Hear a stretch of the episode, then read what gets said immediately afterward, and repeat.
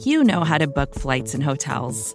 All you're missing is a tool to help you plan that unbelievable travel experience. That's why you need Viator. Book guided tours, excursions, and more in one place. There are over 300,000 travel experiences to choose from, so you can find something for everyone. And Viator offers free cancellation and 24 7 customer support for worry free travel. Download the Viator app now and use code Viator10 for 10% off your first booking in the app. Find travel experiences for you. Do more with Viator. The NBA playoffs are heating up, and so is the action at DraftKings Sportsbook, an official sports betting partner of the NBA. DraftKings brings you same game parlays, live betting, odds boosts, and so much more. You can download the DraftKings Sportsbook app now and use code VOXMMA. That's code VOXMMA for new customers to get 150 in bonus bets when you bet just 5 bucks. Only on DraftKings. The crown is yours. Gambling problem? Call 1 800 Gambler. Or in West Virginia, visit 1 800 Gambler.net. In New York, call 877 8 HOPE NY or text HOPE NY 467 369. In Connecticut, help is available for problem gambling. Call 888 789 7777 or visit ccpg.org. Please play responsibly. On behalf of Boot Hill Casino and Resort in Kansas, 21 and over. Age varies by jurisdiction. Void in Ontario. Bonus bets expire 168 hours after issuance. See dkng.co slash bball for eligibility eligibility and deposit restrictions, terms, and responsible gaming resources. You're listening to the Vox Media Podcast Network.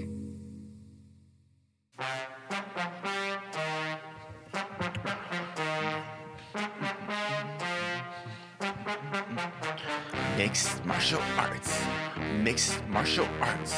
How do we like our martial arts? We like them mixed! Yeah!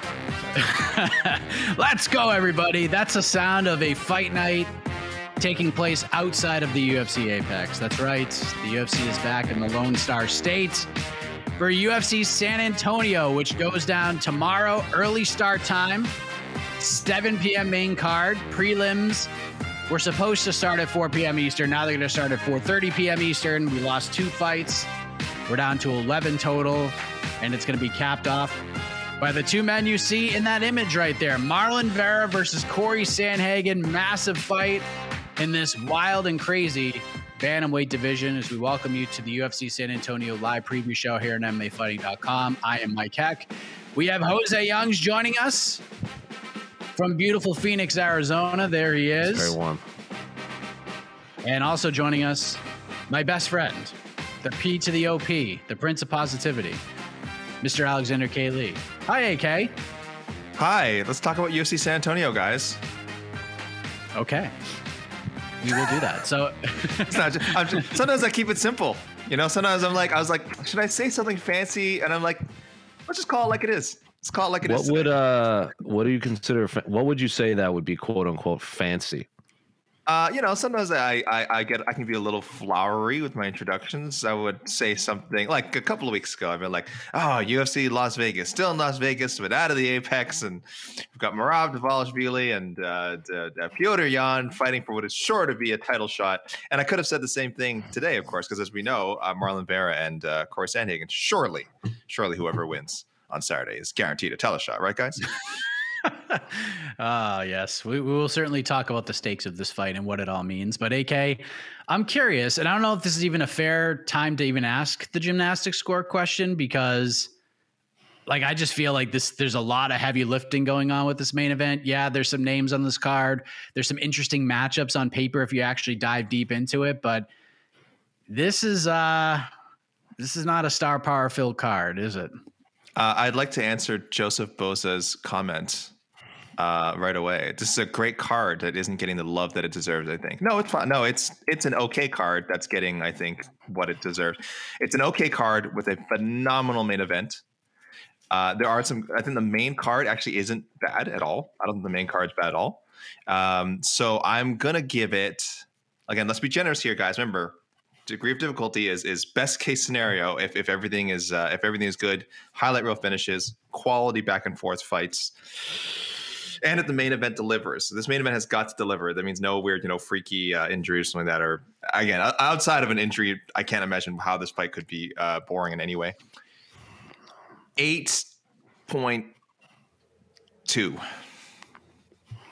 8.2. Okay. I think that's a pretty fair. I think it's a pretty fair hope and so. generous score.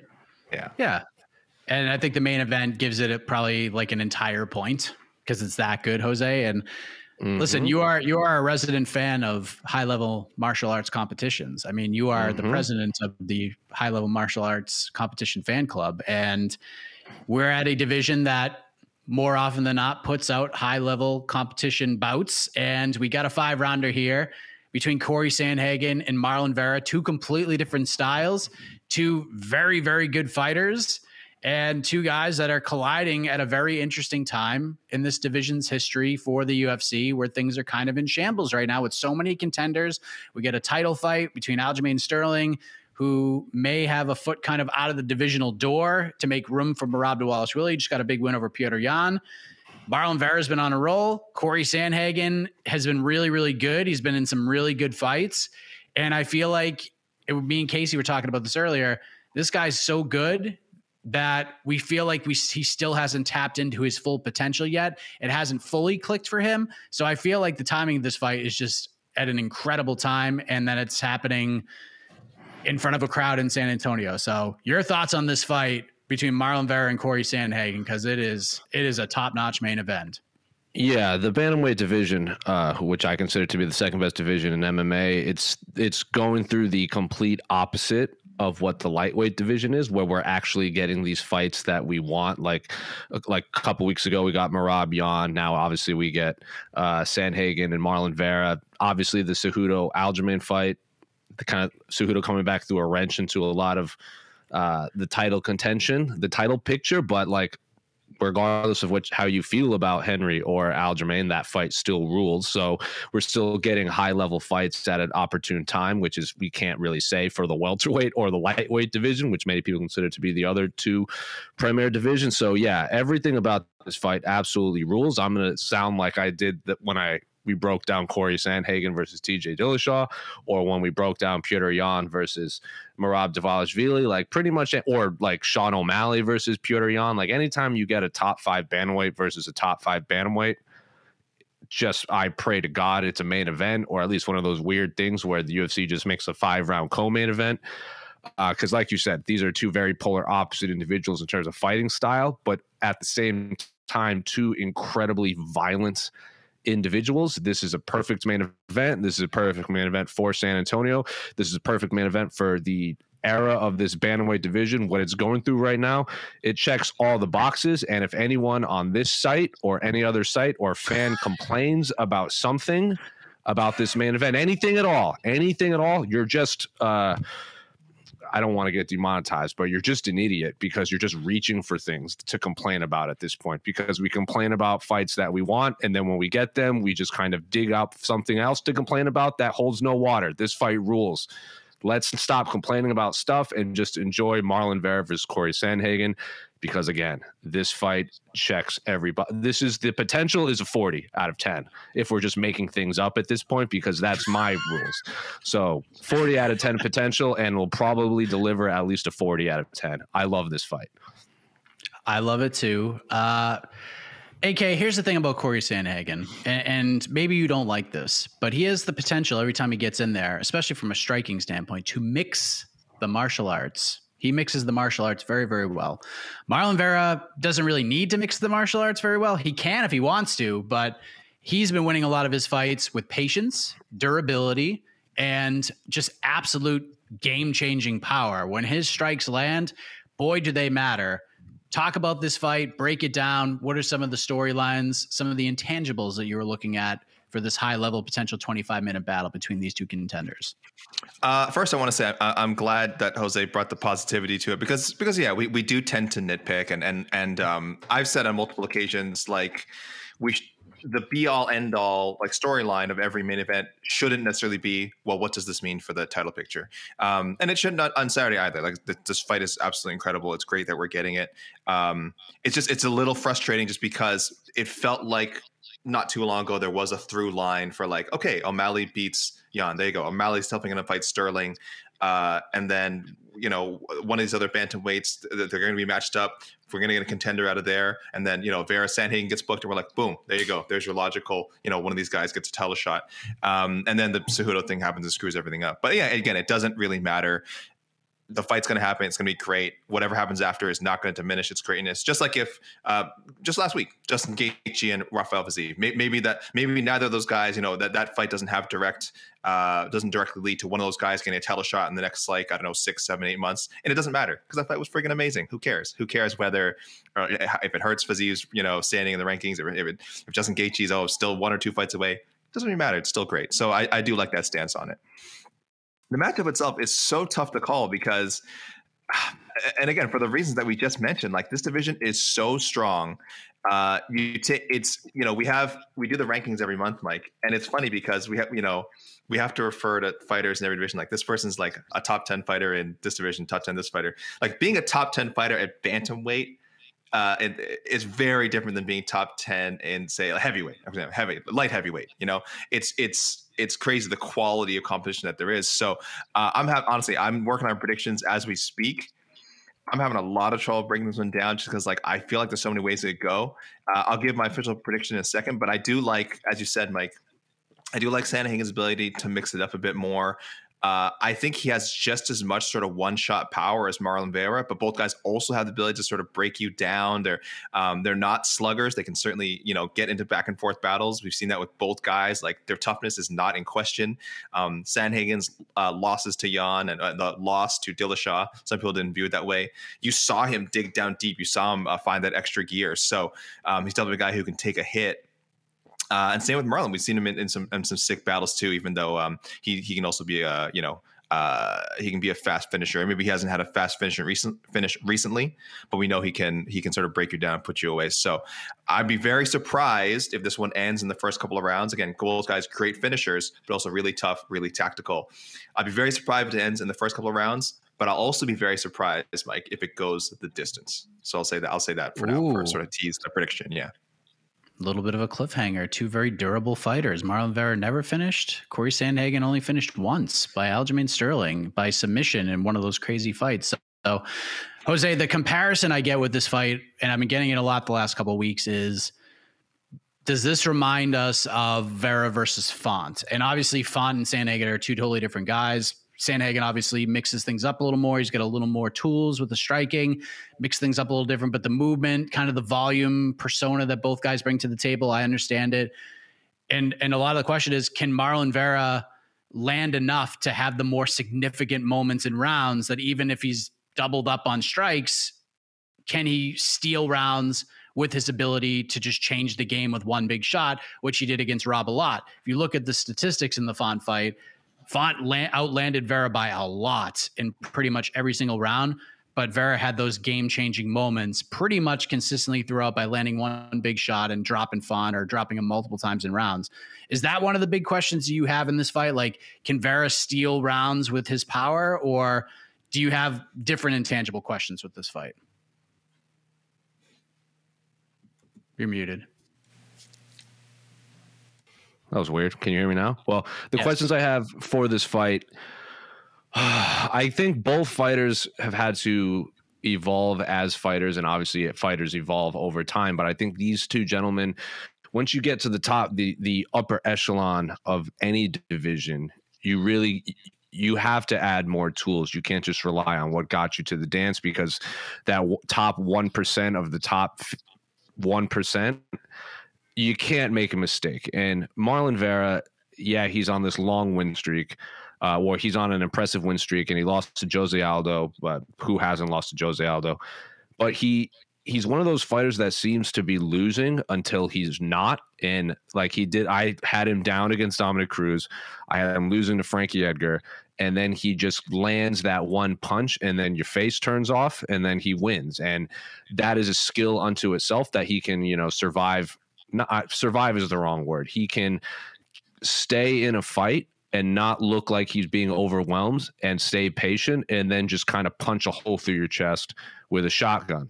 Cory Sandhagen, on the other hand, seems to be running forward the entire time with these dynamic movements. And he himself said that he had to change up a little bit uh, rather than just go for the kill all of the time because that, you know, you, when he did that against TJ Dillashaw, kind of bit him in the ass because TJ Dillashaw is one of those top 1% of the top 1% that can take advantage of your mistakes. Uh, obviously, the Petr Yan fight, which I think is one of the better fights of the last five years, that's the best Petr Yan we've seen ever. I think that P- Petr Yan is the best bantamweight I've ever seen. Uh, obviously, that win like that loss to Peter Yan. I don't know how well that's aged, but then when he came back in Song Yadong, we kind of saw a different Cory Sandhagen. He was much more methodical and he filleted Song Yadong from the outside, and then he didn't take those massive risks that he did against TJ Dillashaw. And sometimes those massive risks pay off, like when he landed the flying knee against Frankie Edgar and just walked away as Frankie Edgar kind of timbered to the canvas. So I want to see if both men continue to change and evolve. And essentially, what I'm on paper, if you look at and if you watch tape, the first person that makes a mistake and leaves an opening will probably their face isn't going to look the same after this fight. Like Song Yadong ha- doesn't look the same. For like TJ Dillashaw didn't look the same. He tore his or tore his knee up against uh, uh, Cory Sandhagen. Dominick Cruz's face got like his nose was on the other side of his body. We saw the photo of Frank Edgar when he got front kicked by Marlon Vera. So first person to make a mistake, it's not going to be a good thing. Both of these men have dynamic power in every limb. I'd be curious how if this fight hits the canvas because I think Marlon Vera has incredibly underrated jujitsu, and he's very, very, very dangerous off his back with his elbows. And Cory Sandhagen is incredibly long and is one of those guys that just is constantly hunting submissions on the canvas, even if he doesn't get them. It's the threat of them being there. He's the second he touches the ground, he's just kind of moving immediately. It didn't work out for him against Aljamain, but no one was beating Aljamain Sterling that night because of the chip on his shoulder first person make a mistake, it's going to be a bad night. I still can't decide who's going to win. I have an idea, but I the there's that's the biggest question I have. Who makes the first mistake? Man, that's that's a great way of looking at this. AK over under one and a half takedown attempts in this fight, and why? Uh, I'll go. I'll go over. I'll go over. I think uh, some of them might be, you know, uh, reactive. Some of them might just be in middle of an exchange. Someone's getting blasted. Uh, you kind of throw one in there, just just to just to change the tempo, just to mix up the pace. Um, not necessarily because one of the fighters is looking to grind it out. Um, so that's, again, again, that's certainly an option. Both guys are are pretty well rounded, um, even though of course they favor the stand up. Uh, I don't. I'd be surprised. I'd be really surprised if it was either guy's game plan to kind of go in there, like work against the fans, clinch up, you know, go for trips, things like that. Um, it'd be cool to see. It'd be cool to see. I know I'm very uh, publicly against the mixing of the martial arts, but again, these are two of the best hmm. fighters in the world, and you know if they want to show off their full skill set, I'm never going to argue against that. Like, I, I, think I'm more against mixing the martial arts when people are bad at mixing the martial arts. Let's let's make that clear. Um, so I generally take a, a, hard stance against it. But um, these guys these guys are, are well rounded. So I'll go over, but not uh, again not in the sense that like it'll be one guy going out of their way to like sort of, sort of wrestle their way to a win. Um, but yeah, I think you're, you're going to see all all kinds of things in this fight, not not just uh, striking. So I'll, I'll go over, maybe not way over, but I'll go over. The stakes in this fight are really fascinating because we broke down kind of what the top of this division looks like right now. We got Aljo's the champ fighting Cejudo, Merab on our rankings, the number two guy, basically the number one guy outside of the champion, and he's not going to fight Aljamain Sterling right now. Cejudo wins, maybe they do that. We got Sean O'Malley out there right now, and then this fight we've been we've had circled on our bantamweight calendars for a long time, Jose. So, what's at stake here? A lot of people feel like Marlon has more to gain and Cory has more to lose, if that makes sense, just because of what the the recent resumes look like. Marlon's on a row, four four wins in a row. Sandhagen's coming off of a good win, but lost to Petr Yan. Has the loss to Aljamain Sterling as well. What is at stake here? Who needs this one more? Who has more to gain? Who has more to lose? What do you think?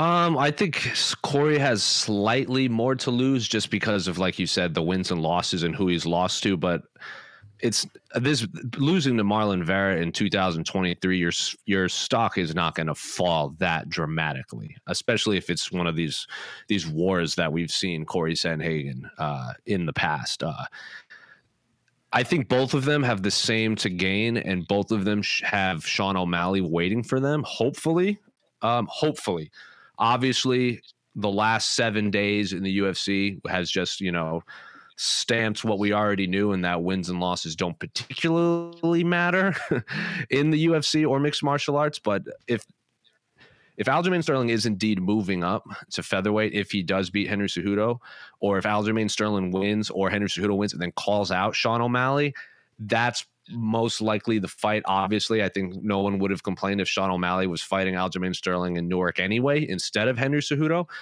But uh, Cory Sandhagen did an interview, obviously, with our own Damon Martin. He himself said, like, why wouldn't the UFC want to make that fight if it's if Cory Sandhagen wins and Sean O'Malley wins and Aljamain Sterling wins and Aljamain still wants to fight Sean O'Malley, but he's like, you know, this weight cut sucks. I just can't do it anymore. That's a wrap. I vacate the belt. I'm moving up to 145. The winner of this versus Sean O'Malley for a vacant belt, also that just makes it bigger. Selfishly, that's what I want, but I just don't know. This bantamweight division is so fantastic. Uh, everyone is kind of pushing each other down and pulling each pulling themselves up with the along the way. I just I don't know. That's I don't know. Like realistically, we should be fighting Sean O'Malley or the belt, but I just I don't know. Like for all I know, Merab fights Umar. They announce Merab fights Umar, and then Umar melts Merab. and then why wouldn't you give the title shot to Umar Nurmagomedov? So I just I don't know, and that's the state of the bantamweight division now. That state of a lot of divisions right now. There's really no division out there outside of heavyweight where it's like yeah, clear, number one contender. I guess light heavyweight too, but like I don't know. I don't know. That's the answer. That's not a good answer, but I think that's what everyone like. It's hard to look down the line in the UFC because nothing makes sense anymore. At 135, 100%. What do you think, AK? What if what if Marlon Vera? Because I feel like Vera does have more to gain here. I feel like he's on the longer streak. I feel like a lot of people have like I think I've had Vera ranked the highest amongst all of us for a while. Um, but I think you know if he beats Cory Sandhagen, I think people will sort of catch up to that. But if he wins, it's five in a row. He's getting over in a big way with these performances and and things that he has to say, and he's been pretty nonchalant and and and pretty indifferent about the whole title conversation. He understands like why Cejudo's getting a title fight. It's not necessarily because of merit. This is what the UFC, at least in his mind, thinks will sell better, and he's not complaining about it. He's just it is what it is. So what is at stake here for these two guys? See, that's what kills me about Chito though, is because listen, I'm a I'm a huge fan of the guy. I think most of us have been fans of his since his early days in the UFC. If anyone watched the Ultimate Fighter Latin America, he was one of the standouts from that season. Um, and I, and I like and I, and I like the attitude of if I go in, I do my work, keep putting on great fights, uh, you know, keep uh, picking up bonus checks. The UFC will eventually notice me, and, and I'll get my title shot. But it's not how it works. Like we know it's not how it works. I was I was just listening to his media day today, and um, he said sometimes you chase something and it, and it get it makes it go further away. And philosophically, I kind of get what he's saying, but in the UFC, like that's actually not the case. In the UFC, as we know, you've got to pipe up the guys who get opportunities, the guys who pipe up and say they want something. It, it, it, there's much more evidence. I mean, we, have certainly had guys who have gone on win streaks and called for big fights and not gotten it. Belal Muhammad is, you know, is a case of that. He's been chasing it. He's he's been doing both. He's been both chasing after his opportunity, and he's been putting in the work. And somehow neither path has led him to a title shot. Or, but anyway, that's neither here nor there. Um, but with Chito, he just got skipped over for again Henry Cejudo, for example a guy who has done nothing but talk for the last few years, uh, and and only you know ramped up the comeback talk recently. And guess what? Now he's back on the UFC title shot. We just saw Colby Covington come back. He actually disappeared for a year, wasn't even talking, but then spends one weekend talking, makes weight once. Now he's getting a title shot. Um, so while uh, TJ Dillashaw, TJ Dillashaw getting the title shot that we all hated him getting that title shot against Aljo. Uh, again, he's just he he won that fight. He, he gets a year off because he was injured, and but never at that point does TJ did TJ say like, "Well, I'm okay with not getting the title shot." He was pretty clear, you know, keeping himself in that number one contender talk. So it's so admirable and so honorable for for uh, Chito Vera to be a good company man and say, "I'm just going to keep putting on my hard hat, and as long as the checks keep coming, I'm happy," and that's great. I think he's, he's, he's won a lot of bonuses. He's very happy. Seems to be making a good living. But if he's really serious about chasing that teleshot, God, I would love to see him make a little bit more of a stir. Because again, we know four, five, six, seven wins in a row. It, it doesn't mean anything to the UFC. You actually do have to like put your foot forward and uh, and say, I, I want that title mm-hmm. shot. And you still might not get it, but you have to let them know you want it. They are not in the business of just handing it out based on like, well, let's look at the rankings. Who's in a win streak? This person deserves it. I hate to use the D word, but yes, I, you know, he deserves it. He deserves a title shot. So if we're talking about who has more to gain and more to lose, it almost doesn't even have to, it, it has just as much to do, not with who wins the fight, but what they do after. Because if Chito wins and keeps the same song and dance of, of hey, whatever the UFC wants to bring me, I'm happy about it. He's not fighting for a title this year. I'll say it right now. He could knock out Cory Sandhagen, and if he does the same thing, it's like, well, whatever happens next, next, give me O'Malley or give me whoever next is fine. He's not fighting for the title this year, and that sucks because a win on Saturday should, if he's healthy, he should be guaranteed a title shot by the end of the year. And I'm, I'm very, very afraid that, that uh, that's not going to happen. Current betting lines, according to our friends at DraftKings, I think they're pretty spot on, almost perfect. Cory Sandhagen minus 165, the comeback on Marlon Vera plus 140. I guess it's time to to get off the fence in this very very close fight. So Jose, we'll begin with you. Have you have you landed on a side here? Uh, I'm going to pick Cory Sandhagen. I have no idea how it's going to happen, but like I said, I think Marlon Vera lately has like fair play to him. He's won fights, but like I said, he's won fights that he's was losing until he wasn't. Fighters like Jose Aldo and Cory Sandhagen don't let you pull that out of their out of your back pocket. I'm not saying Dominick Cruz and Frank Edgar are aren't high level fighters, but at that their point in their careers, they're not just they're they're not gonna just melt you uh, with a punch, or they're not just gonna like punish you like Jose Aldo does. Because that was a three round fight, if I remember correctly. So like three round fight, Jose Aldo, and it's predominantly striking fight. Unless your name is Marlon Moraes, you're probably not going to lose that fight. And I lose that term lose loosely because I think we all scored that fight for Jose Aldo. I think Cory Sandhagen in a five round fight. I even if if Marlon if Marlon Vera makes one mistake, Cory Sandhagen's going to let make him pay for it. And I don't think he's a fighter that will give an opening to Marlon Vera to pull out one of these hail mary haymakers or head kicks that he lands on uh, Frank Edgar and Dominick Cruz. I got Cory Sandhagen. I don't know how he's going to win. I think it's going to be an incredibly competitive fight. I'm not picking Cory Sandhagen to blow him out of the waters. I think both men, this is going to be one of those fights, and it's going to sound like a cop out that both of their stocks will rise. Neither one falls falls that too far in the rankings, and I don't think either falls in the eyes of the fans or the UFC. But at the end of the day, we do need a winner, and I say that because we've seen weirder things where draws and fighters not making the cage. We need a winner, so I'm picking I'm picking Cory Sandhagen, but I'm not going to pick Hal because I'm not going to put that evil into the world. AK, you're predicting a finish. Who gets it before the final horn?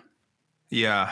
Uh, first of all, I agree with uh, Jose that not, I don't think either guy can be set back too much with a loss. I know Cory Sandhagen's resume will look a little bit worse than Marlon Vera's. It'll be three losses in his past four fights, but again, it'll be the split against TJ, which many people thought Cory won.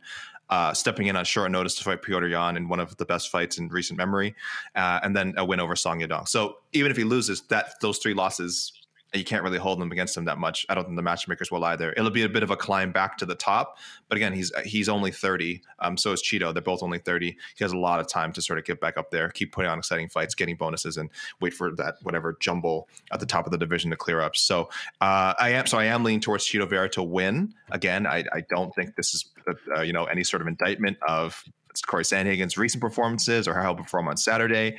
Um, just you know, we have to pick somebody, and I'll go with Vera. By I said I, I don't think this will go the distance, so I'll go late finish, something in the fourth round. I think he's just going to catch. Uh, catch Sandhagen with something, something he's been setting up for like three rounds. Um, like both guys will be damaging each other for the first three rounds for sure, but I think Marlon Vera will be setting something up. Finally, really find it, uh, find it in the fourth, put Cory Sandhagen down, finish by by TKO, not like a stone, stone cold knockout, but just kind of hurt him and just you know uh, whoever the referee is, is there is going to have to is, is going to give you know Cory Sandhagen all the time in the world to recover. But I think once uh, once Chito smells his blood, he'll he'll put this one away. So uh, yeah, I'll go Vera by fourth round uh, KO TKO. so tough to call. I'm going Marlon Vera. not confident in it, but again, this is not the same as the Rob Font fight, but I do feel like Vera can have those moments that can can change the course of rounds, and he could do that at any point. He could be losing four minutes of a round and then land a big shot and turn things around. And if you let Marlon Vera hang around too long, he's going to land some shots. He's just going to. So I'm going to pick him to win a very, very close decision. But I'll tell you what, AK, if I like, obviously, if Vera gets a, a finish, that's huge. If either guy gets a finish in this fight, I think it's going to have a gigantic impact on this division because we've seen sort of how Dana White talks about Merab Dvalishvili. You could be impressed by his performances and stuff. He's not in the great graces of the UFC. They haven't really put him over in, in a big way. And if one of these guys goes out and finishes the other, that is going to be pretty friggin' impressive, especially if Cory Sandhagen finishes Marlon Vera, who's never been finished before. Oh, it's such a good fight. I'm torn. Coin flip, going with the dog, Marlon Vera, to, to eke out a decision in a fight that I think is going to make a lot of top five lists for fight of the year. I'm, I'm that confident in that fight, in, in this fight being that great. So the NBA playoffs are heating up, and so is the action at DraftKings Sportsbook an official sports betting partner of the NBA. DraftKings brings you same game parlays, live betting, odds boosts, and so much more. Don't miss out as the NBA postseason winds down. And new customers to DraftKings can bet 5 bucks to get 150 in bonus bets instantly. You can download the DraftKings Sportsbook app now and use code VOXMMA. That's code VOXMMA for new customers to get 150 in bonus bets when you bet just 5 bucks only on DraftKings. The crown is yours. Gambling problem? Call 1 800 Gambler. Or in West Virginia, visit 1 800 Gambler.net. In New York, call 877 8 HOPE NY or text HOPE NY 467 369. In Connecticut, help is available for problem gambling. Call 888 789 7777 or visit ccpg.org. Please play responsibly. On behalf of Boot Hill Casino and Resort in Kansas, 21 and over. Age varies by jurisdiction. Void in Ontario. Bonus bets expire 168 hours after issuance. See dkng.co slash bball for eligibility eligibility and deposit restrictions, terms, and responsible gaming resources. Hey, this is Scott Galloway, author, professor, entrepreneur, and most importantly, host of the Prop G podcast. We got a special series running on right now called The Future of Work, where I answer all your questions on surprise, the future of work. Questions including what are we missing when we work remotely, or how do we handle work life balance when a major opportunity comes knocking? From the provocative to the technical, we're offering insights you won't want to miss. So tune in to the future of work, a Prop G Pod special sponsored by Canva. You can find it on the Prop G Pod wherever you get your podcasts. That's the main event. We have the return of Holly Holm in the co-main event against Yana Santos. So women's bantamweight fight. So that's good to see since I think we only had like 13 or 14 total women's bantamweight fights in 2022. Nate Landwehr is back coming off of that incredible fight with David Onama. He's fighting Austin Lingo, Andrea Lee, Maycee Barber, Alex Perez, Manel Kape, and the main card opens with Chidi Njokuani versus Albert Duraev. So Jose, I'll begin with you outside of the main event, which one of these main card fights fascinates you the most? Which one has you giddy? I mean, they all do. Um, they all do. I mean, one of fly like Perez and Kape probably has the most. Well, Holly and Yana probably has more title implications. Uh, I'll say Nate Landwehr, Austin Lingo solely because I was in the building when Nate Landwehr fought David Onama, and I have never in my life felt an arena shake like it did when they were fighting to the point where I wasn't cage side because I was. If anyone's been to San Diego, the arena is very old to the point where when you walk in, they have a mural of Jimi Hendrix playing there. That's how old that arena is. And I'm pretty sure they have the same chairs from that same concert where they're all made of wood. And then, so the media room is is the media room is underneath the seats so the people are walking above you in their seats. And during that fight, they were stomping the ground and the entire building shake was shaking. And if you go back and watch our post-fight interviews and scrums from that UFC San Diego card, there were fighters that were just like, "Holy crap, what's happening right now?" Like in the in during their interviews. I think Gerald Meerschaert was the big one where he like had to stop because everything in the room was shaking. So uh, if there's a fighter that literally, you know, almost demolishes an entire building, during a fight, I'm gonna be excited about their next fight. So, yeah, Nate Landwehr, uh, I'm very very excited for. Obviously, Lingo is a very durable fighter.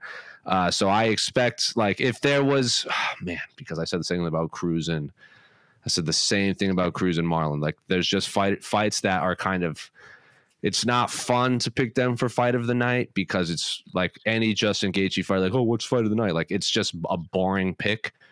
Saying Marlon Vera, Cory Sandhagen when fight of the night is a boring pick, but if I had to pick a dark horse for fight of the night, it's probably anything with Nate Landwehr in it. So I'm going to pick that fight. It's a pretty safe bet right there. AK, what say you? Is there are you looking at that fight Listen, as well, or is there I something? I, love- think I'd already go with this. Mike, but, I love Nate the Train, man. I love Nate the Train. I can this guy. This is the human embodiment of Tennessee. Uh, facing a, uh, uh, uh, facing a, a Texas boy, so this is good. This, you're gonna have the crowd's gonna be super, super invested in this fight. Like that's what you need. I saw um, someone asking in the comments a fair question earlier, like, "Oh, there's no big stars from Texas in this card," and I'm like, "That's okay. That's like the that's when you when you're when you're when you're going to a place like San Antonio, you don't necessarily need like it'd be cool if you could have like a big Texas name in the main event, but you don't need it. You want these kind of people who are who are from the area. Um, who you put them on the main card, and Andrea Lee's on there as well. Uh, Daniel Pineda is closing out the um, the prelims. These are good spots. These are good spots. You don't necessarily need that huge name. So you throw someone in there who's from the area against a guy like Nate Landwehr, who is completely insane. And people forget Austin Lingo, his his his um UFC career has been kind of like inauspicious. Before he came to the UFC, he was like annihilating people. It's fine. I know what you guys want to say. Regional fights, whatever. What do they mean? But this guy was uh, his his three fights before the UFC 13 second knockout, 25 second submission, 25 second knockout. He has he had such a good pre UFC highlight reel. It was so much fun to watch, um, and I think we're going to see that come back on uh, on Saturday. So the only reason not to pick it as like the standout fight to watch is because it might not go past the first round. I think both guys are just going to go in there like smashing each other, uh, which is fantastic.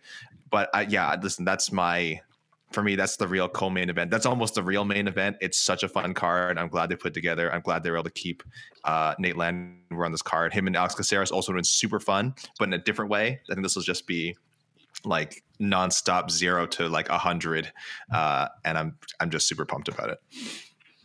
I didn't realize Austin Lingo had been out for 18 months. I didn't realize Oh, it's been that long since he fought. Yeah, he didn't fight at Yeah. all in 2022. So, yeah, maybe he's just uh, he's got a little anger to to let out, and Nate Landwehr will certainly pick up the pace enough to to get that out of you.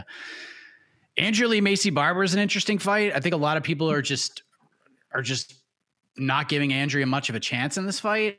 And these are the types of fights that Andrea does actually really well in that, you know, stylistically may not look great. Andrea's very good on the ground. She doesn't look, she didn't look great in her last fight, but she, she's, she's had some, some really good performances and being able to fight in Texas. I think this, this is going to be a fun fight. It's going to be a fun one. And Alex Perez, Manel Kape, golly, it's just going to be nice to see Alex Perez actually step into an octagon. That guy's had a hard time getting in there. Manel Kape is on the cusp. Don't of say that. Don't big- say that. You can't was say, gonna say- that with Alex Perez. I'm knocking. I was like, I I'm was like knocking on wood. you're, you're, you're, you're poking Jose right now. You're poking him right now with these comments. Especially with Alex Perez. He's burned me too many times. yes, and And uh, Manel Manel- Kape fights. And Manel Kape I fights. It seems like both of these men just can't get into the octagon for both They their own cancel faults and out, their though. opponents. They're canceling each other out though. Dude, we went through this with out. Matt Schnell and Alex Perez were the same thing. It just flyweight division. You can't guarantee anyone shows up. Well, let's hope they both show up, and if they do, Mhm. that fight is going to be fun. That is going to be a good one. And then Chidi Njokuani Mhm. and Albert Duraev are just going to beat the hell out of each other. So that will be a, a fun way to kick off this main card. Uh, low key banger, Jose. Any prelim low key banger that you got your eye on? Ooh, low key banger. Let me pull it up again. Low key banger. I mean, Trevor. I mean, Stephen Ocho Peterson is a kind of a psycho. So is Daniel Pineda. I mean, there's a lot of there's a lot of crazy men on this these prelim cards. I low key like CJ Vergara because he wore the Doctor Strange eye around his neck after his win in Phoenix. Stephen Peterson has some pretty horrendous tattoos. Uh, Superman? So I love that. So I love that. Yeah, we'll go with that. Um, I don't know, man. There's a lot. I mean, I'll say Steve. I'll say Daniel Pineda because he's been. How long has that cat been fighting? I feel like that every time. Like he's been in the. He's left and he's. How what promotion hasn't Daniel Pineda fought at? That's a better question. like that dude fights in has Fight fought in like Circus. every promotion. Yeah, not he hasn't been in Fight Circus, and I from I. I say this not overly confident. I assume he. I am assuming he fought in the PFL. He did. Oh, he definitely He did. almost he And- almost yeah. remember went to the finals and then but then he That's failed the right. test. That's Yes. right. Yeah, and he drug obviously fought in uh, LFC, and he obviously fought, fought in. He definitely fought in Bellator. I know that, and obviously the UFC. So he's fought in every promotion. So I'll say Daniel Pineda because that dude is fun. Just watch that guy fight. He deserves eyeballs. AK. I'll just say I don't want I don't I don't want to steal from No Bets Barred, but this is one, and I also don't people to tell people to gamble on MMA. I always say never gamble, but if you like flyweight unders, let me tell you something. These first two fights, I I am almost. I mean, if you want to be safe, you go under two and a half, fine. But if you want to be a real man and trust in the flyweight under magic, I'm almost so confident that CJ Vergara and uh, Daniel De Silva or Daniel Lacerda and uh, Victor Altamirano and Benicio Salvador. I don't think either of those fights make it past the midway point of the second round. Alex Perez Manel Kape is a little bit trickier for sure. Again, once you get to the higher, I will say once you get to the higher level, we're talking about two top 10 flyweights. It's a little bit trickier to predict that one's going to put the other guy away. Um, so I wouldn't necessarily go all in on that. But uh, one of these, I think both. I think both of these preliminary flyweight unders are going to hit. I'll be very surprised if they don't. I got a little too uh, jumpy last week. I will say I put some money on Mokaev doing it, and and now we Hmm. know Maka- now we know Makayev is inside is inside the distance, but not before the middle of the second round. So it's just, it's just not how he does things. So, but other than that, flyweight unders going very strong in 2023. I'm happy to uh, promote it for the No Bets Barred boys, uh, Jen Mashu and Connor Burks. So uh, definitely on the prelims. uh, Maybe leave the Perez Kape fight alone. Just enjoy that one for what it is. But if you want to sprinkle five bucks on, uh, you know, just make things interesting for yourself. The, those first two flyweights bouts, I, I think they're both Indian finishes and both uh, before uh, before the midway point of the fight. Yeah, this is a car that is probably gonna have a lot of finishes on it. And I, I, I, while AK was talking, I looked up Daniel Pineda to see if there were any other promotions he's fought at. I was right when I was kind of half joking that he's fought at every single promotion. This cat fought in Elite XC back in the day, so that just tells you how Oh, long he's man. been and at at welterweight, and he has two different. He's two different rematches. One like he fought Chaz Skelly twice before the UFC, and he fought Johnny Bedford twice before the UFC. So this cat has been around for a long time. He has. It's absolutely insane. Now I'm looking at it right now. He fought at Bellator six. Holy shit. Yeah, man. He fought on UFC on FX, Oh yeah, FX one, FX 2 both. Uh, he's a he's and trivia he fought on right the now. first. I know for a fact he fought on the first ever UFC on Fox Sports card, the Chael Sonnen and Shogun fight. I believe he fought Diego Brandao on that card. I think you are correct. and you want to hear Yes, something I- weird? Sum up: 44 pro fights has never won by decision. Has never won Jesus by decision. Christ! I didn't Somehow, even look. At I that. don't know how that's possible. He's never won a decision. He's lost five though. He's lost five. That's has freaking never won. By wild. decision. That is That is wild. bananas. That's crazy. Wow. All right. Well, let's go to the peeps. Maybe they have some more fascinating Daniel Pineda trivia questions or some tidbits for us. Uh, hello, Casey. How's it going? Doing wonderful, thank you. You know what's weird about the Daniel Pineda, the Elite XC fight? Um, I was there. Um, I was working for Was Elite XC at the time. Yeah. Yeah, Renegade. That was uh, Kimbo's. That was Kimbo's Yep. um, debut, uh, uh, MMA Yep. debut, I think. Which Yeah. the crazy part is like I've seen so many freaking fights. That means I was there. I shot footage of him backstage. I probably why he lost fight, so I didn't interview him afterwards. But I was probably cage side for his fight. I have zero memory of it. Zero. so I'm like, whoa. That was that was the uh that was the famous "Don't Be Scared, Homie" fight, right? Fight card. No, no, no. That No? one. That was um. That that one set it up though. That one set it up because that was uh when KJ. Nick Diaz was the main. KJ Noons beat Nick Diaz by doctor stoppage, right? Oh yeah, yeah, yeah. I get it. Yeah, yeah, and then and then Yeah, um, yeah, I get what you're saying. But that was the fight when Nick Yeah, Diaz yeah. when he, when he left the cage, or left the uh, he left uh, the ring. He slapped the Right. cameraman's camera in the backstage. So Yeah, he yeah. used that footage all the time. The camera going whoa. Yeah, I remember. uh, yeah. All right, to the questions. Oh, by the way, AK, I really like this main card. I think this is a great main card. It's a strong main card. It's a strong especially, main card. Especially yeah. rank, ranking wise, outside of Landwehr Lingo, we have every fighter on, on, on, the, on the only rankings that matter in our top 15 not Njokuani and Duraev. No, it's a six fight main card. So oh, six fight main card. Okay, yeah, oh, oh, that's six fight main card. That's not a real thing. Five fight main card. Top five. You're talking about the, the top five fights Yeah. of the main card. If this Yeah, were a normal main card, sure. Yeah, um, and and Landwehr Lingo obviously is just going to be a super exciting fight, so I have no issue with it being placed right there. But ranking wise, this is a very uh, stacked fight night card, honestly. But uh, yeah, cool, cool. Uh, do do do do do to the questions. Uh, where,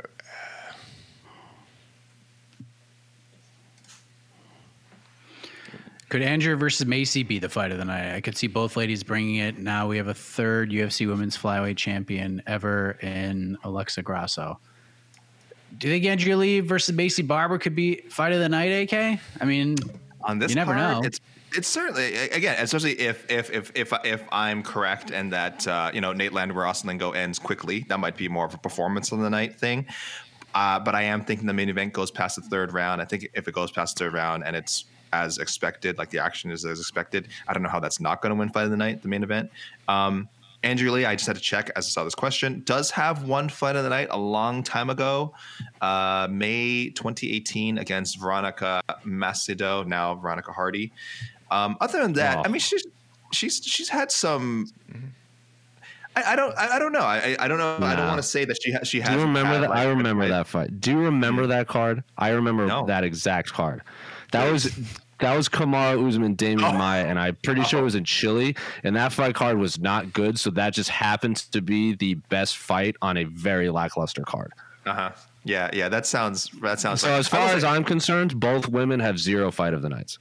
Yeah, I will say I don't know. I don't consider like I don't think Angelique's a boring fighter, but I do think Neither do like m- most of her decision fights are you know they're they're good, like, they're entertaining, but not. There's- I think there's a reason she hasn't won the fight of the night. I don't know if her fights have ever kind of hit that next level of like excitement. Um, Maybe Mm-hmm. I'm wrong. Maybe I'm wrong. It's it's if the question is it possible? Sure. Uh, I wouldn't. It wouldn't be my like again. If we're picking like the top three candidates, probably wouldn't be in the top three. Probably again main event, Landwehr Lingo, um, Perez Kape, even Njokuani Drive could be a little wild. Daniel Pineda's fighting, so it's, it's it'd be tough. It'd be tough to put it up there. if Lee Barber's a Barber is huge fight of the night, if oh sorry, no, I was saying Maycee Barber's a, a pretty sizable favorite, bigger than I thought she'd be. Minus yeah, I'm, I'm 260. really, yeah, I was kind of surprised on that too, but What's Um, Tapology saying? oh, it's really heavily in favor of Barber. Eighty-three percent Crazy. Barber. Why? Yeah, Why? Yeah, I, that was shocking. I, I didn't. I didn't. I was I like, whoa. don't get it. Disrespect. Yeah, Whatever. yeah. I don't know. Do do do. All right. Uh, Which fight will likely give us a number one contender for 125? Cape Kape Perez or Royval versus Nicolau? Oh, here you go. It's going to Jose. I know everyone loves Manel Kape. The answer is Brandon Royval and Matheus Nicolau because Matheus Nicolau should have already had the title shot if they weren't doing the quadrology or fourth fight or whatever you want to say. Like, like, like other flyweights say that. like even like Mokaev says it. Brandon Moreno says it. Like this isn't a question. This is a question of why. Who's next after Pantoja and Nicolau? That's the real question. If if Matheus Nicolau wins, that's the answer. If he loses, then Brandon Royval gets it because Brandon Royval fought Brandon Moreno and it was a screwy finish because his arm popped out of its socket like a 60 seconds into the fight. I love Kape. I love Perez. That's not the fight for number one contender. It's just not. Nicolau and Royval all day. I agree. AK, this is you. You have predicted it's the year of the raw dog, so I, I guess you would agree, right? Uh, yeah, I don't know if, if Royval, if he beats Nicolau necessarily, he might still be one. I would hope he would get a tail shot, but he might still be one away. But uh, yes, this does go with my plan, with my prediction of this being the year of the Brandon Royval. and uh, so I'll go with. I'll go, I agree with that. I agree with Jose. Let's also not forget that when Brandon Royval fought Brandon Moreno, the stakes were the loser changes their name to Brendan. So we have to we have to call him We should respect that. Okay. Yeah, we should respect it. Brendan Royval. Both are really good fights, though. Mm-hmm. Love both fights. Also, Matheus Nicolau beat Manel Kape. Let's not forget that. On the yeah the judges say that, but we all Yeah, and I understand that everyone on the site, everyone, I understand everyone on the site wanted to give Manel Kape a UFC title shot before he even got to the UFC. Still lost to Matheus Nicolau. Not this guy, by the way. Not hey, I'm with you, Jose. Neither did I'm I. very sco- I don't believe in Japanese MMA, as people know. Uh, I'm an Amer- Yeah. American MMA only for me, sir. So I was like, Manel Kape. USA, USA. Yeah, yeah, exactly. That's how I view MMA. I'm like, okay, but has Yeah. he done it in the octagon, Casey? Has he done it in the octagon? That's my question. Anyone Ten round fight, opening yeah. rounds in a in a ring. What is this poppycock? Yeah. I need eight. I need eight walls. You can wear. Why are they wearing shoes in there? Poppycock, I said. this is what is this? Throw a head kick with the shoes. Oh wait, you can't. What are these rules? Silly. Off the rails. Off the By the rails. we have an ongoing poll. Uh, who wins the UFC San Antonio main event? I'll read the results uh, at the end of the questions. I'm a little surprised. I'm, I'm pretty surprised by what I'm seeing. I think. What is this question? Is my bookshelf real? Of course it's real. Yeah. All right. people, How what they do you think think I I am, am? a former- those Helwani, those Helwani people What do you think I am? A former? Uh, you think I'm a former ESPN journalist that came back to MMA fighting and does his interviews in his garage with a fake bookshelf? Of course, this is real. Hey, And I've read every single that's one. why. That's why people are asking. That's why people are asking. They don't. They can't. They don't know how to trust us. I'm not. That's not even a shots fired. Just a lot of people. I remember when Ariel did an interview, and then it was like there was an angle, and like I knew, like I thought it was pretty obvious. It was like Yeah, kind of a backdrop. yeah. Not that there's anything wrong with that, but like Yeah. people were like, "Oh, it's not a backdrop." I'm like, eh, "Who cares?" but yes, my bookshelf is real, and I've read every book on here. Could the winner of Holly Holm versus Yana Santos get a title shot? To me, women's bantamweight is wide open, and Julia and Amanda hasn't been booked at 135 or 145 since beating Juliana last fall. Yes. I think this is a pretty easy way to end. I, I think there's only one way to answer this question, but AK, go ahead. I, I mean, yes, yes, it's women's bantamweight. So there's there's no depth to this division. There's no depth. There's no depth. You, you're everyone is one fight away. Everyone is one fight away from fighting Amanda Nunes. It's just a matter of when uh, Amanda Nunes decides to come back from this in, and uh, and no one needs to rush her. She's done everything. She has nothing to, to do but but pick up wins. No, and checks. no, they need to rush her. She's the champion. Her legacy. No, I'm saying her. No, I'm saying she doesn't need to rush herself. Her legacy is secure. They could strip her if they Oh, want to oh, rush her. oh, I see what you're saying. title, Okay, I and I'm her. I'm just like, okay, strip the titles. I don't care. Like it would suck because assuming she doesn't want to fight anymore. Assuming she doesn't want to fight anymore. It does suck to lose the titles because then you're. Well, actually, that wouldn't matter because she'd come back and immediately get a title shot anyway. So.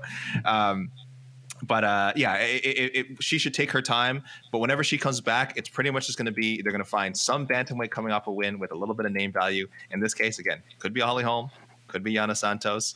Uh, it, I, could have, I don't know, Hailey Cowan and Tamiris Vidal if that fight had gone through uh, uh, Priza for, for Tamiris Vidal. Hopefully she's okay. Um, I know she wasn't able to fight. And Hailey Cowan, Priza for her as well to even get her UFC debut in the books, second time in like a month that she's had her debut canceled. Uh, but yeah, this is a pretty firm yes. Th- that's why this is a co-main event. It was almost, I think Holly was saying before before the the, the Marlon Vera and Cory got moved here. I think it was going to be the main event, wasn't it? Yeah, yeah. So there you go. Yeah, this mm-hmm. big title implications here. I think if I if Irene wins, it's a pretty big Yeah. no brainer. They're gonna want the Mexican woman to fight for the Especially if title. Barca winning now. Yeah. That's also a fresh matchup. If he, so I fight guess it would happening? depend on if Irene versus Raquel Pennington. If I What remember happened to correctly, that is that the fight? fight that's What- out? If it happens, if it happens, what- that fight was it never happens. done. That But fight what, was Yeah, never yeah, done. Which end? Do we have any idea? Is Aldana injured? I have no idea. No, it was on like neither end. It was just like, hey, because we've talked about this before. The the one of like the early ongoing thoughts about this card in particular was there was talks about doing like an all women's card or like a Yeah. like a women a women's card. So, and because they didn't have a main event, this was something that was kind of brought up, but it was never it never got past like the initial, hey, what do you think about fighting this person on this date? That's a, it's literally as far as it went. And then it was reported that it was going to happen and it never got past that point. So maybe that's the direction they go. Um, but I feel like, I feel like Holly Holm is never out of these conversations, like ever. Correct. Um, even though she probably should be with Amanda being the champion. And I just think Raquel and Aldana are both firmly they should be firmly above both of these women. Yana Santos has zero chance of getting a title fight if she wins this one. I wouldn't say that. I I wouldn't say Oh, that I'm- at all. I feel I feel pretty good. I I, feel pretty good about all. saying that. Don't- I feel don't- pretty don't- pretty good. This is women's Why- bantamweight. You don't know. You, Julianna Peña. Who did she beat to get the title shot? She beat um. Who did she beat? She beat uh. Germaine de Randamie, right? No one. No one. She lost to Germaine de Randamie and they got a title shot. Oh, she got submitted by Germaine de Randamie. Oh, Sarah. She beat Sara McMann. She beat What are Sarah we talking about here? And, and Yeah. we did not think that her beating Sara McMann would get her a title shot, and that here we are. So don't- That, that, Mike, that's what I mean. not Like, we, we, we say all this all the time, but then we go, oh, okay, whatever. Well, she got well. Juliana got a title shot because she went and did media and just went scorched Yeah, earth sure. on everybody. So that helped get no her else. over when we were looking for exactly. Uh, but at least there's like a couple of people in play here. Raquel Pennington's on a roll. Aldana, with everything happening with the champions right now, she makes a lot of sense. I don't think either of these women make sense for a title fight if they win. So real, real, Giannis real, Santos, real- Giannis- real quick, why are we so anti Holly Holm not rematching Nunes? When we when we kind of said we suggested Pennington may get a rematch with Nunes. I'm anti everyone in this division getting a f- shot against Nunes. So that's not. Yeah. It's not against Holly Holm sp- specifically. I'm not saying Raquel gets the fight right now, but I think her and Aldana are both ahead of both of these women. Is what I'm. I think is Aldana is. I don't think. Pennington is. I think Pennington. If you're, if, I mean, yeah, whatever. It's Women- tough I mean- because we we say that, but if if if Ketlen Vieira had beaten Raquel Pennington, that would have been the fight, and then Raquel Yeah. Pennington beat her. So Raquel Pennington just keeps knocking off these fighters that are supposed to fight for the title next. So at some Yeah, point, five in a row. yeah, and by the way, Mike, I Against- will say. We, we say Holly Holm is closer, but Yana Santos beat Ketlen Vieira. The MMA maths come into play here. Yana Santos beat Ketlen Vieira pretty, very, pretty convincingly too.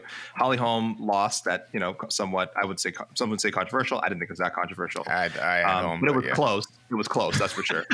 um, and then uh, the loss to Aldana, who obviously should be ahead of Santos. Aldana did miss weight in that fight. She missed weight pretty badly. So I don't know. I mean, it still counts. It still counts a Mm-hmm. That's true. Santos. But like Yeah, that that's is- how.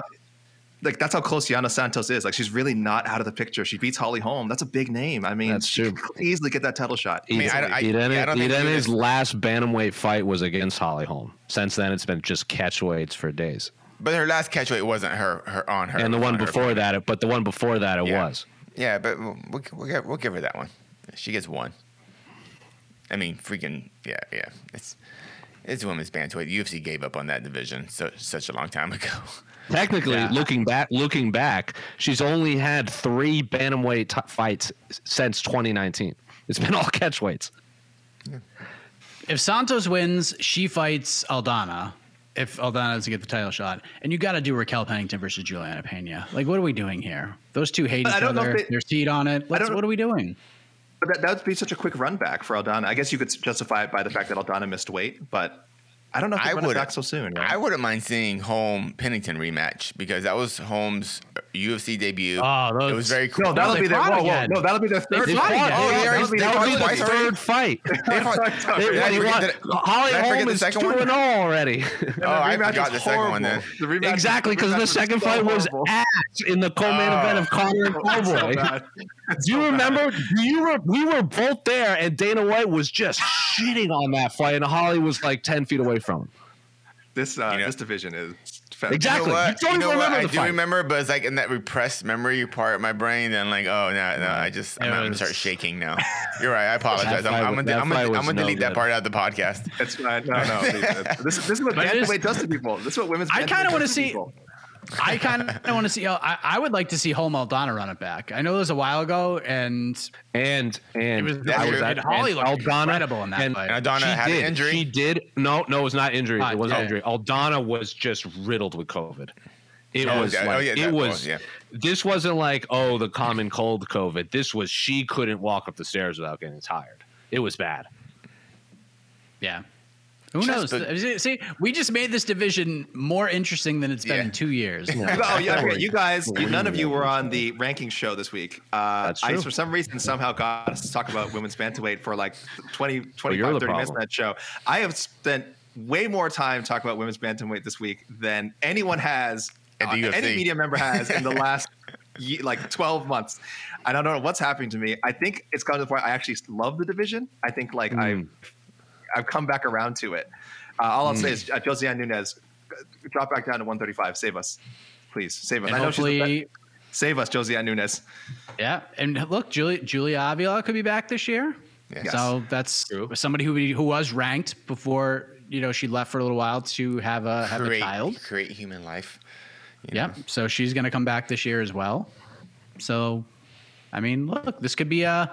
I don't know if it'll get back to the heyday of what this division once was all these years ago, but maybe maybe 2023 is the year of the comeback for the women's bantamweight division. We, we shall see. Just book Nunes Aldana. Fresh fight. Yeah. Yeah, I'm I'm cool if they just do that right now. Yeah. All right, one more question. Give me the, One give more us the best question. one Do, do, do. Oh, best, oh, best one. Do, do, do, do, do, do, do, do. or whatever. Also, for those asking, because I see you in the comment section, my hair is Oh. Purple, not blue. yes. Lilac, if you want to be more specific, because I know people will love that in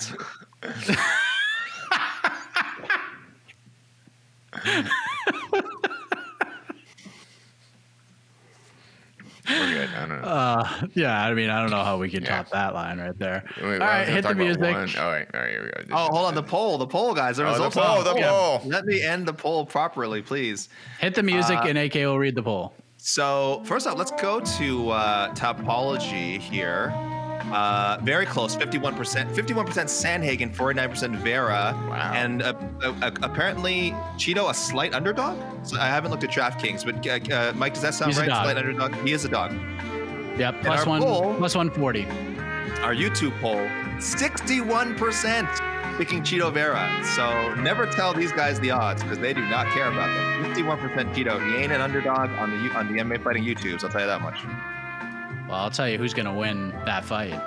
All of us are going to win that fight because we get to watch it. America. We get to watch it, and I can't freaking wait. Uh, and we'll talk more about this. We'll answer more of your questions tomorrow, 4 p.m. Eastern, because the prelim start time has got bumped back a half an hour because we lost two fights. And I think this is going to be a fun watch, folks. It's not the most star-studded card, but I think it's going to be a fun watch. I think we get a lot of finishes, and uh, we'll have a lot to talk about coming out of it. But we'll see you then. For AK, for Casey, for Jose, and the lilac hair, I am Mike Heck. Thank you for watching and listening. Good night, everybody. We'll see you tomorrow.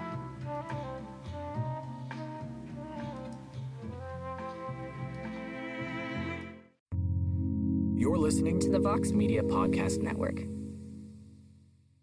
The NBA playoffs are heating up, and so is the action at DraftKings Sportsbook, an official sports betting partner of the NBA. DraftKings brings you same game parlays, live betting, odds boosts, and so much more. You can download the DraftKings Sportsbook app now and use code VOXMMA. That's code VOXMMA for new customers to get 150 in bonus bets when you bet just 5 bucks. Only on DraftKings. The crown is yours. Gambling problem? Call 1 800 Gambler. Or in West Virginia, visit 1 800 Gambler.net. In New York, call 877 8 HOPE NY or text HOPE NY 467 369. In Connecticut, help is available for problem gambling. Call 888 789 7777 or visit ccpg.org. Please play responsibly. On behalf of Boot Hill Casino and Resort in Kansas, 21 and over. Age varies by jurisdiction. Void in Ontario. Bonus bets expire 168 hours after issuance. See dkng.co slash bball for eligibility and deposit restrictions, terms, and responsible gaming resources.